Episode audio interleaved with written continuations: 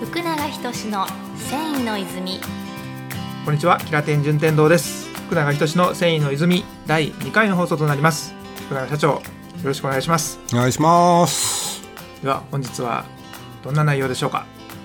今日は、えー、我々あの泉工業は後染めラメ糸メーカーという、えー、風に表現をさせていただいてるんですけどその後染めについて、えー少しお話しさせていただければなと思います。はい。後染めっていうのを漢字で書くと、後で染めるというはいものですか？はい、はい。後染めラメ糸っていうので一つの単語になるんです。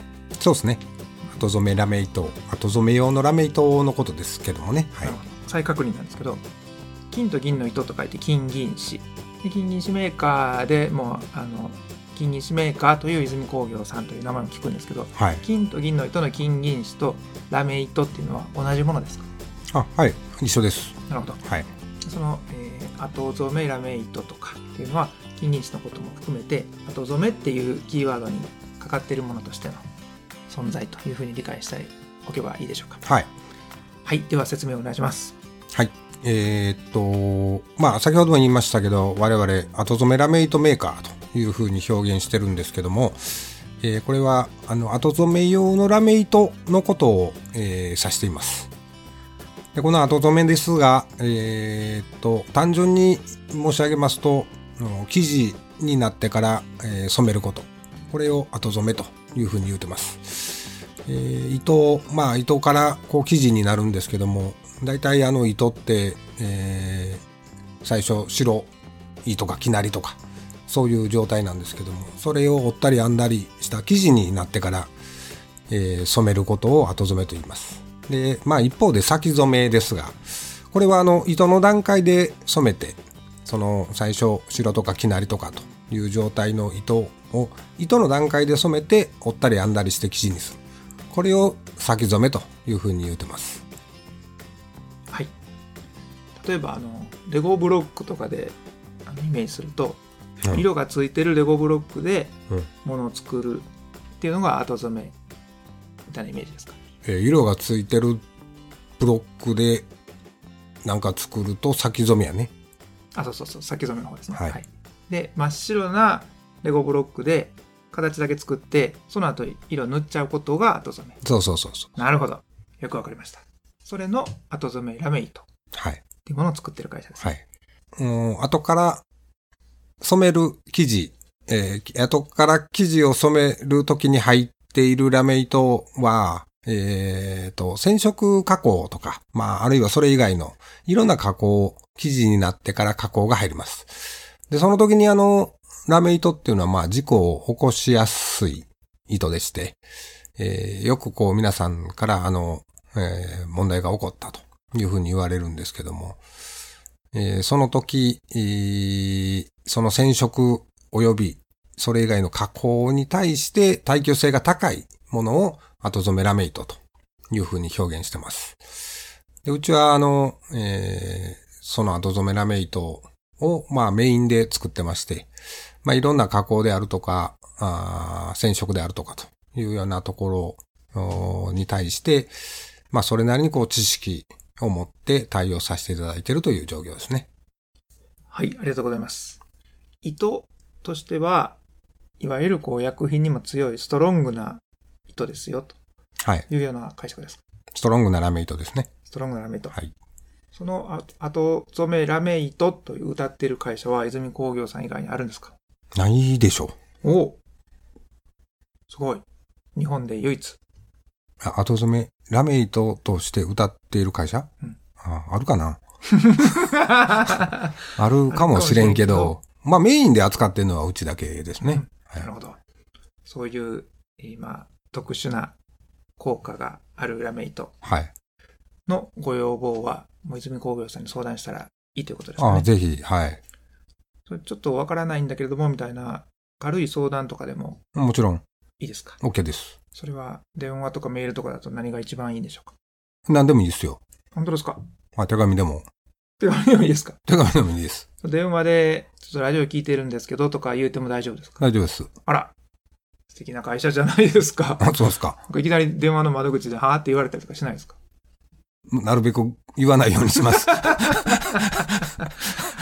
ね、その電話する方はね、やっぱりドキドキすると思います、はいはいもちろんラジオ聞いて電話したんだけどって言っても、まあ、大丈夫なような環境を作ってくれるとはいい。うことですので。はい。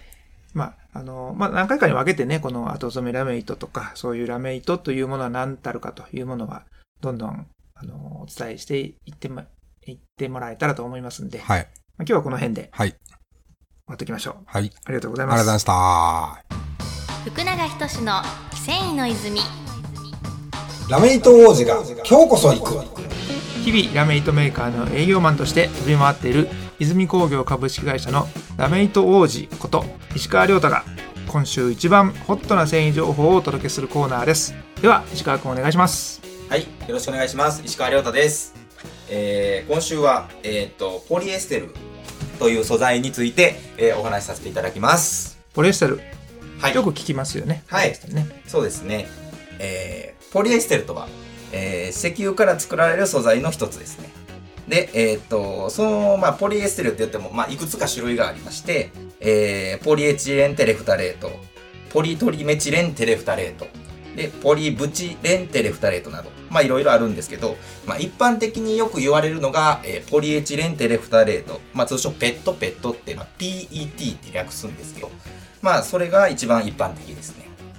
で、これちなみに、えっと、皆さん、まあ、絶対一度は、あの、見たこと、手に取ったことがあると思うんですけど、ペットボトルの、この始まり、ペットって呼ばれる部分が、えっとポリエチレンテレフタレートの、まあ、略してペットと呼ばれるものと同じです。冬、寒い時に皆さんフリースとか、あの素材で服持たれたことあると思うんですけど、これとペットボトルの原料が同じです。実はラメイトって何からできてるって皆さんあんまりこう、わからないと思うんですけど、9割5分ぐらいですかね。は、ほぼポリエステルからできてますね。キラキラしてる糸だけれどもはい。ラメ糸としての素材ははいポリエステル、まあ、ポリエステルが多いですね。なるほどはい。今日の石川君の点数は何点でしょうか？